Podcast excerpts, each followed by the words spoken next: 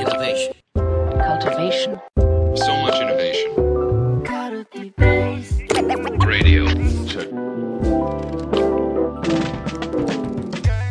なるほどですね。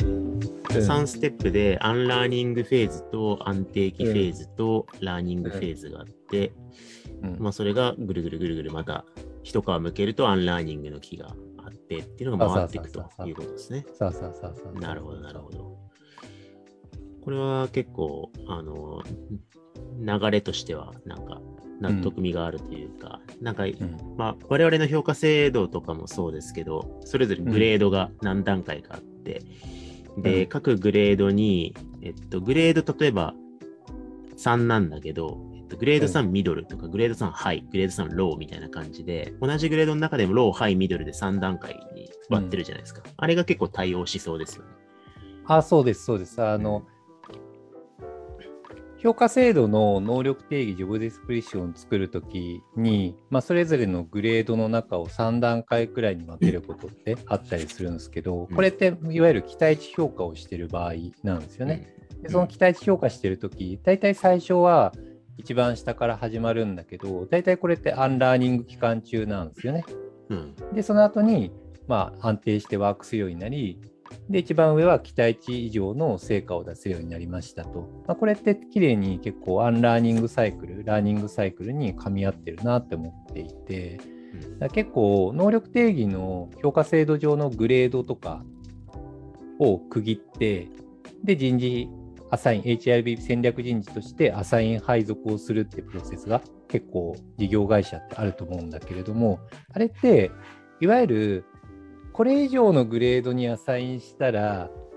新しいアンラーニングが発生するから、すごいチャレンジだよね。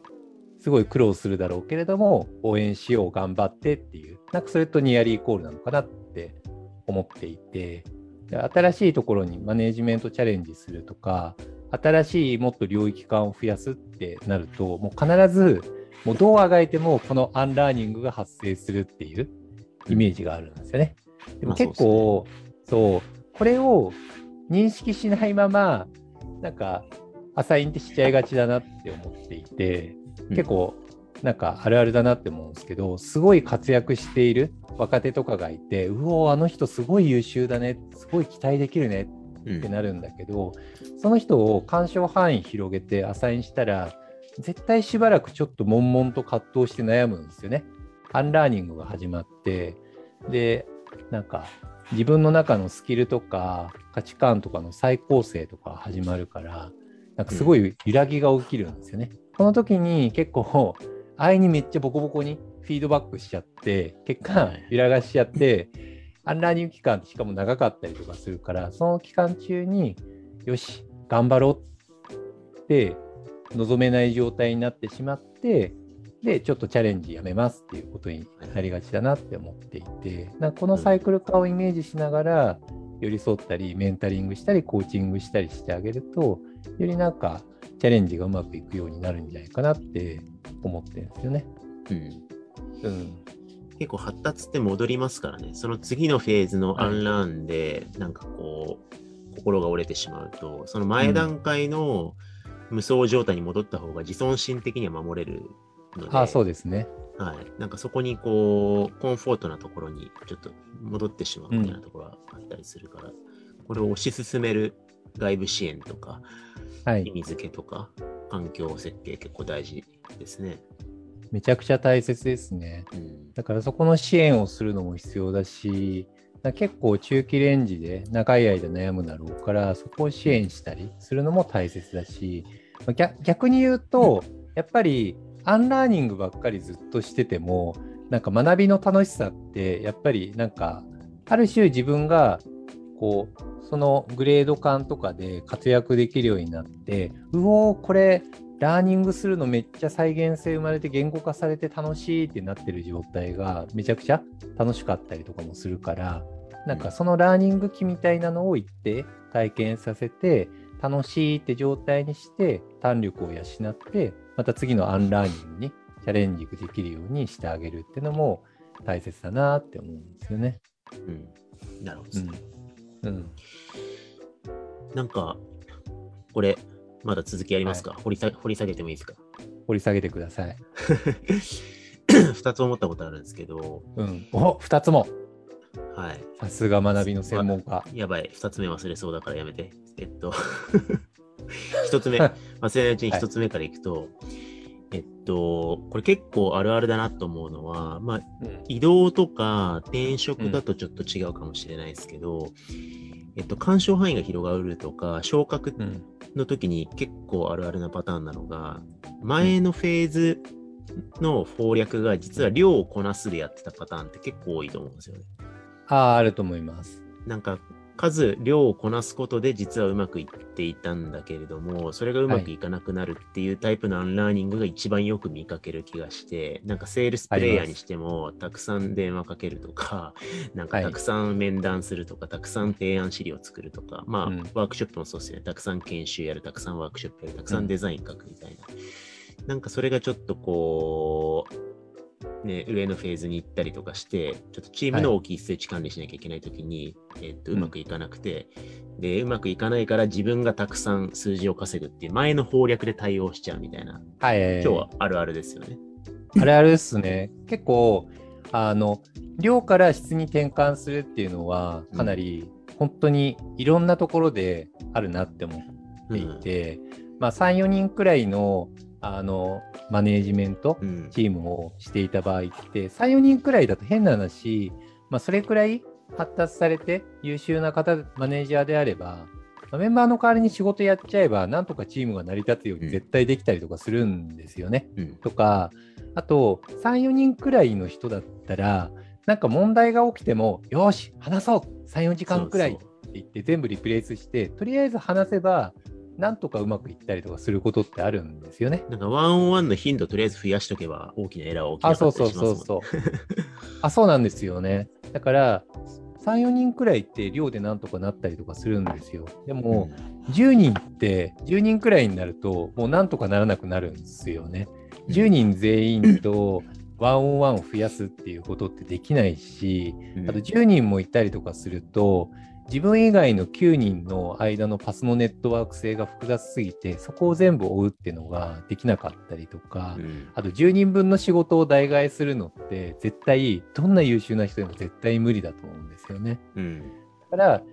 なんか今までのやり方とはどう変えながらうまくいくようにすればいいのかっていうのを考える必要があるんですようん。うんうんでもこれ結構勘どころがすごい難しくってあのもう一つ図をね実はね用意したんですよ。お、こういうね。そう。安西さんの足場掛け、さすがだなって思ったんですけど。いや、見見ずに話してるけど。見ずに話してたのすごいね。あのね、そう。なんか、今の話言うと、まあ、なんか10人の新しいスキルセットみたいなのを身につけるのかなって思うんですよね。実際それはあるんですよね。あるんだけど、でも、なんかスキルの使い方みたいなのを、なんかポイントをずらすっていう、なんかそっちの方が重要だったりするんですよね。例えば、あの、ピープルマネージメントがすごい得意で、メンバーに好かれているマネージャー、3、4人くらいの時に好かれてたマネージャーがいたとするじゃないですか。でも10人になった時に、なんかそこの対応攻略がワンオンワンでめっちゃ話すってしたりとかしてたとすると、時間が足りなくなってエラーが起こり始めるんですよね。で、なんかワンオンワンを改善しなければ改善しなければとすると、なんかいつまで経ってもうまくいかなかったり、逆になんか起こりがちなのが、ワンオンワンをする担当をチームの中に作って、その人をワンオンワンで支えるみたいな作戦になったりもするんですよね。はいはい。で、これ大体うまくいかないんですよ。いや、やった方がいいんだけど、うまくいかなくって、前よりも大体劣っちゃうんですよね。うん。で、これが結構リフレームなのが、みんなの10人の前でちゃんと話題提供をしてファシリテーションをできるようになるっていう。はいはい。でこれが起きるとイノベーションになるんですよね。うんなんか今までって1対1で話したのが10人でなんか今までと同じように話す。なんか話すことは同じなんだけれども10人でうまいことそれを乗り切るためにはどうすればいいのかっていうなんか発見をしたりすると発見してるスキルはそんなに変わらないのに使い方だったりとか自分の気の持ちを変えることによってパフォーマンスが上がるっていうことってめちゃくちゃあるんですよね。うん。めちゃくちゃあって、なんかそういうちょっとした気づき、体操の新しいスキルを身につけるっていうのも、ちょっとしたなんか気づきだったりをなんか得ていくっていう、リフレームをしていくっていうのがめちゃくちゃ大切だなって思っていて、あのそこを発見していくのがマジ大切っていう、なんか壮大なマネジメントの新しいものを手に入れるっていうよりも、新しい気づきを得て、今までの成功体験を崩して違うやり方にするっていう、でも発揮してるスキルは同じであることが多いっていう ことが多いんですよね。うん。うんなるほどですね。うん、でこれすごい。あどうぞ。あのーうん。やっぱ多分、渦中にいる当人からすると、うん。なんか、あれですよね。その今までうまくいってたことを捨てるのはうん。恐ろしいから、恐ろしいよね。うん。そうそうそう。なんかアンラーンすべきスキルがどれなのかが分かんないっていう、多分悩みが絶対発生しますよね。なんか、あそう1on1でなんとか成りな成り立ってたの1on1減らしちゃって崩壊しないだろうかとか、あそうですね。大体増やしちゃうんだよね。そうそうそう。結構やっぱり逆に増やしちゃうパターンってうん多いっすよね。恐ろしくなって得意技を強化しちゃうみたいな。そう、増やしやって10人でひたすらワンオンワンした結果、10人と毎回同じ話をしてて、逆に情報対称性がなくなっちゃって、混雑化してエラー要因になるっていうのが、マジあるあるなんですよね、人数増やしたとき。うんそうっすね。だから大体僕、フィードバックで。で、そう、ワンオンワンやめなさいっていつも言うんですよね。ワンオンワンじゃなくって、ちゃんとチーム全員で話してうまくいくようにするにはどうすればいいかって考えるといいよって フィードバックするんですよね。そういう時。これ今、ずっと聞いている方に誤解を与えないように言うと、ワンオンワンはマネジメントにおいてレバレッジポイントだから、ワンオンワンに レバレッジをかけるっていうのは大事なんだけれども、なんかそれで取り持ってたフェーズから次の発達に行くフェーズに、ワンオンワンをひたすらこう量を強化してもしょうがないから、むしろそうじゃないやり方に切り替える段階もあるってことですよね。そうですね、そうですね。でそうなってくると、チーム全体でいろいろ担保されるようなものができてきて、逆にそこで担保されないようなことにワンオンワンを時間を使えるようになるっていうことが大きいんですよね。大体3、4人マネージャーのワンオンワンって業務管理とかそういうのも含めて全部そこでやっちゃったりしてるんですよね10人の中でちゃんと仕組み化して、チームでそういう課題を消し込むようになったら、ワンオンワンでは、なんか個人にアセットされたような、セッティングされたような、あのキャリア発達課題の話だったりとか、プライベートの話だったりとか、そういったのにすごい力を使えるようになって、逆にチーム状態も個人状態も良くなったりするんですよね。これ、チェックポイントとしてはあれかもしれないですね。あれ、はいなんか私今週ワンオンワンで同じ話3回目だな、これみたいな。そうですね。うん、何回も同じ話してんなとか、なってくるともしかしたら定例設計とコミュニケーションの置きどころが間違ってるかもしれないですね。間違ってると思います。そうなんだよね。まあ、それってすごい分かりやすい例なんだけど、せっかく図作ったんで、この図について話していいですか？はい、もちろんです。結構あの起こりがちだなって思っているのが、あのそう、図を今用意してるんですけど、大枠で言うと2つの要素があるよねっていう話をしていて、自分の仕事として成果を出さなきゃいけないよねっていう対象範囲の話と、自分が今持っている技能があって、それをどう発揮しますかっていう方法の話があるなって思っていて、まあ、大体干渉範囲が広がった時例えばプレイヤーだった時って自分一人のパフォーマンスをいかに高めるかうんだったりとか今目の前の依頼に対してどう処理をするかっていうものだったりするんですよね。でもなんか対象が広がると、まあ、チームになっちゃうと例えば自分以外の34人のタスクをいかにどううまくいかせるようにするかっていう範囲感が広がっちゃうんですよね。うん配管が広がった時にちゃんとそことバランスを取るような技能の発揮方法を見つけないとダメでなんかそれってなんか新しい技能をすごい追加するとかあのなんか今までの技能をないがしろにするっていうわけでは決してないんだよね。それを活かしながらどうするんだっけっていうところになってきたりとかするんですよね。なんかすすごい適当に言うと、うんあのなんかなんだろう。パッと思いついたのはデザイナーだからデザイナーで、例えば比喩言っちゃうんだけど、すっごい成果出してて、すっごいデザイン作ってるようなプレイヤーの人がいたとするじゃないですか。で、それで、まあ、クオリティを上げたりとかしてる中で、まあ、担保してましたと。で、3、4人のチームをうまくいかせるときに、例えば、まあ、さっきみたいに自分がその人の分を大量にやるっていう作戦もあるかもしれないし、めちゃくちゃレビューをしまくって、ティーチングしまくるっていう手段もあるかもしれないんですよね。でも、あの、なんか、じゃあ別の作戦をリフレームしようとしたときに、例えば自分のあのデザインのすごいクオリティを出していた方法論をちゃんと言語化して、オペレーションに落として、で、人にシェアするっていう作戦もあると思うんですよね。でそれってなんか自分のスキルみたいなのをそれを言語化することによってよりブラッシュアップされたりするじゃないですか。問いがあったりとかするから結果自分の技術とかも上がったりするんですよね。それをやりつつ人にシェアするっていうことによってチームもうまうまくいくようになるっていううんのがあったりしていてスコープを広げることによって結果的に自分の技術も上がりつつ周りもうまくいくようになるみたいななんかそういう考え方の勘どころみたいなのがあってなんか壮大に急にマネージメントをめっちゃ身につけるっていうものでもないっていう感じですね。そっちに行くと逆にアンラーニングがうまくいかないっていううん感覚なんですよね。なるほどですね。そうそうそうそう。なんかそういうのって、安西さんってファシリテーションとかワークショップ、専門家の中であったりしたんじゃないですか？そうっすね。やっぱワークショップファシリテーターも、まあなんかぶち当たりますよね、多くの場合。うん。やっぱ最初のうちは、イベントだったりとか、なんかワークショップの中に完全に閉じたところをデザインしていればよかったのが、何らかの文脈の中で、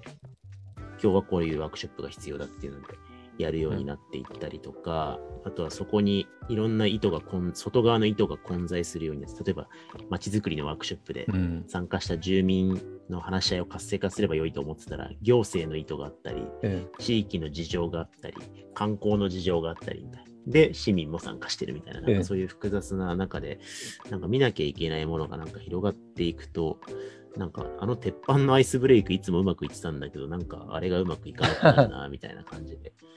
まあ、その時になんか全部ワークショップデザインの方法を全部リプレイスするわけではなくって、なんか、あれこれ自分は政治をしなきゃいけないのかとかって思いながらも、うんなんか、そうではない。なんかワークショップの中にそれを汲み取りながら、なんかこう、技能の発揮の仕方変えていくみたいな、なんかはいそういう風な順応していくなと思ったんですけど、なんかそういう通ずるとこがあるなと思い。あると思いますね。なんかワークショップファシリテーションとかでもあるなって思うのが、やっぱり参加する対象の方によって結構違うんだよなって思うんですよね。うんなんか思うのが、例えばファシリテーターの方とかが最初に自分がちょっと不安に今思ってますっていうのを最初に言った方がうまくいくケースってあったりすると思うんですよね。はい逆になんかそれを言うことによって参加者の方の気持ちがほぐれてうまくいくっていうのが、うんまあ、市民参加であったりとか、うなんかこうちょっとワークショップにあんまり慣れてない人とかはがい来た時とかに緊張したりとかしてるんで、逆にほぐすのに効くってあると思うんですよね。はい。でも例えばエグゼクティブとか経営チームのファシリテーションっていうのをするってなるとこれがうまくはまらないことってあったりとかすると思うんですですね。はい。結構経営チームとかってやっぱりすごいストレスフルななんかシビアな環境とかでいる方が多かったりとかするんですよね。でまあある種自分たち自身で心理安全性を作りながら他者に対してそれを付与していくっていうなんかそういうのを求められたりとかするんですよね。うんそういった意味ですごい鍛えられてるからどっちかっていうと求めるのってなんか自分たちに対してちゃんとフィードバックをしてくれたりとか、うんなんかある種ティーチング的な側面も求めることってケース的にあったりするんですよね。うんうんそんなんじゃダメじゃないですか。普段フィードバックしてくれる人いないんで、経営層っうんて。うん逆に言うとエグゼクティブファシリテーションとかコーチングってそういうある種先生的なところ、うんある種学ぶ立場に自分たちを押し戻してくれるような人とかを求めるケースってすごいあったりとかするんですよね。だそれをがないまま同じようなスタンスでやるとエラーが起きちゃうってケースって普通にあると思っていて、うん。うん、でもなんかそれってワークショップやファシリテーションのスキルセットのなんか新しいものを身につけなきゃいけないっていうよりも使いどころとか出し方とかやり方とかを微妙になんか再調整するっていう、なんかそういう感覚が強いかなって思いますね。うん抽象化したら一緒なんですよね。今、最初の回の始まりだから、みんなの目線を合わせて、安心して目的にコミットできるメンタリティを作るっていうやってることは一緒なんだけど、その時に、なんかあえて弱音を吐いた方がいい場合もあるし、うんキリッとやる場合が方がいい場合もあるし、なんかそのうんハウの上位レイヤーに一回戻ってハウを変更するみたいな感じで、ホワイは変わってないみたいな、なんかそんなイメージかもしれないです。そうですね。うんそうですね。なるほど。まあそういった、そうそうそうそう。だから発揮するスキルは変わんないんだけど、なんか捉え方だったり、使いどころとか、プロセス、順番だったりとか、出し方とか、そういうのをちょっと変えるっていう、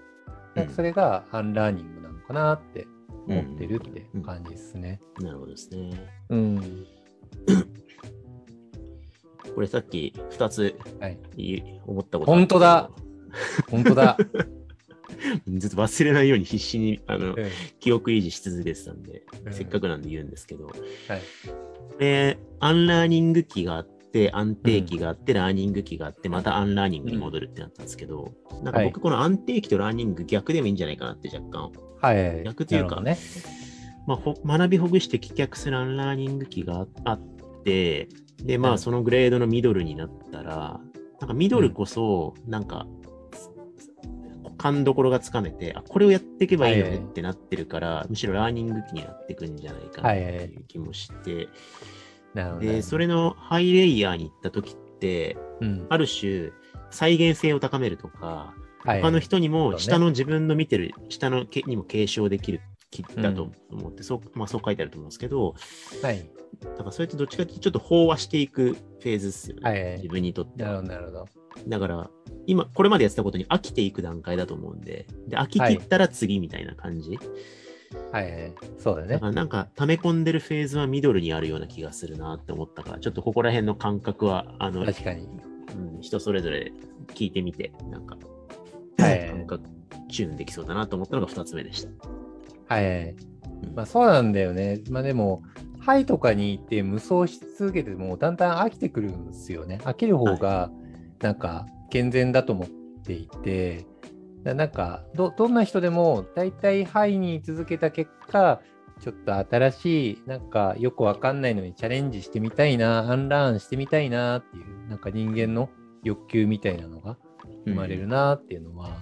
いつも思ってますね。あんなにアンラーンって苦しいのになぜかまたやりたくなっちゃうんですよね。うん、ねゲームとかもね、一緒っすよね。最初操作方法よくわかんないし、なんか、うん、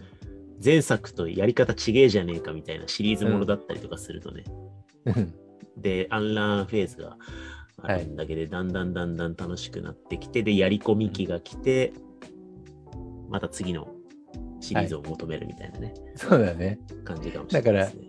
そう。だから、今のところでやり込むのめっちゃ楽しいって言って、すごいなんかタイミタイムとか 時間とかを追求するのもめっちゃ楽しいし、でもまあ新しいゲームにチャレンジしてアンラーニングするのも楽しいし、でもアンラーニングってやっぱり 結構なんかゲームみたいになんか1週間めっちゃ頑張ったらすごい最適化するっていうものでもなくって、やっぱり人間の脳の発達サイクルに合わせると1年とか3年とか5年とかなんか結構長い期間そういったアンラーニング期が続くこともあったりしてもやもやが続くっていうのもあったりするから、まあ、あんまりね負荷かけないくらいにかつまあ今もや新しいチャレンジしたりとかなご転職されたりとか、昇進されてマネージャーになられたりとかなんかちょっと人数マネージメント負荷があれだなって思ったりとかあるいは職種を変えるとかね。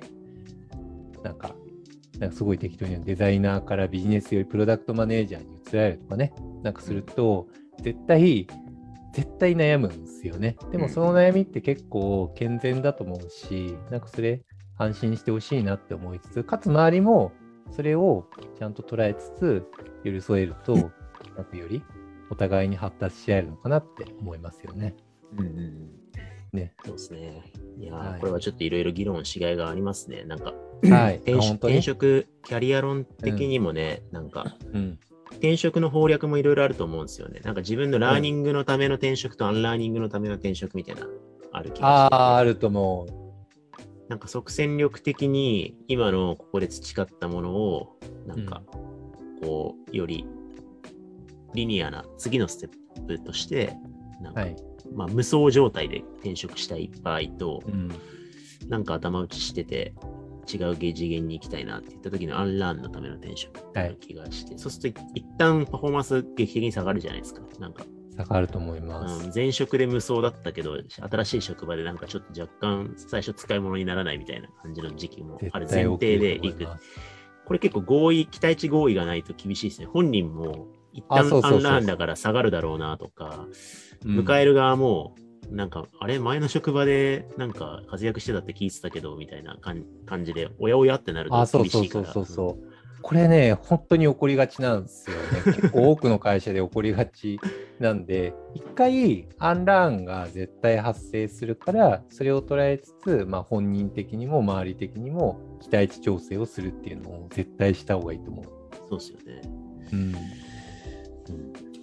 うん。なるほど。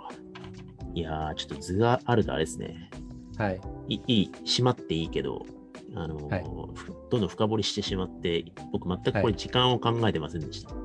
僕もです。はい。これラボ、ラボコンテンツではって気がしてきたけど、はい。LINE しときましょうか。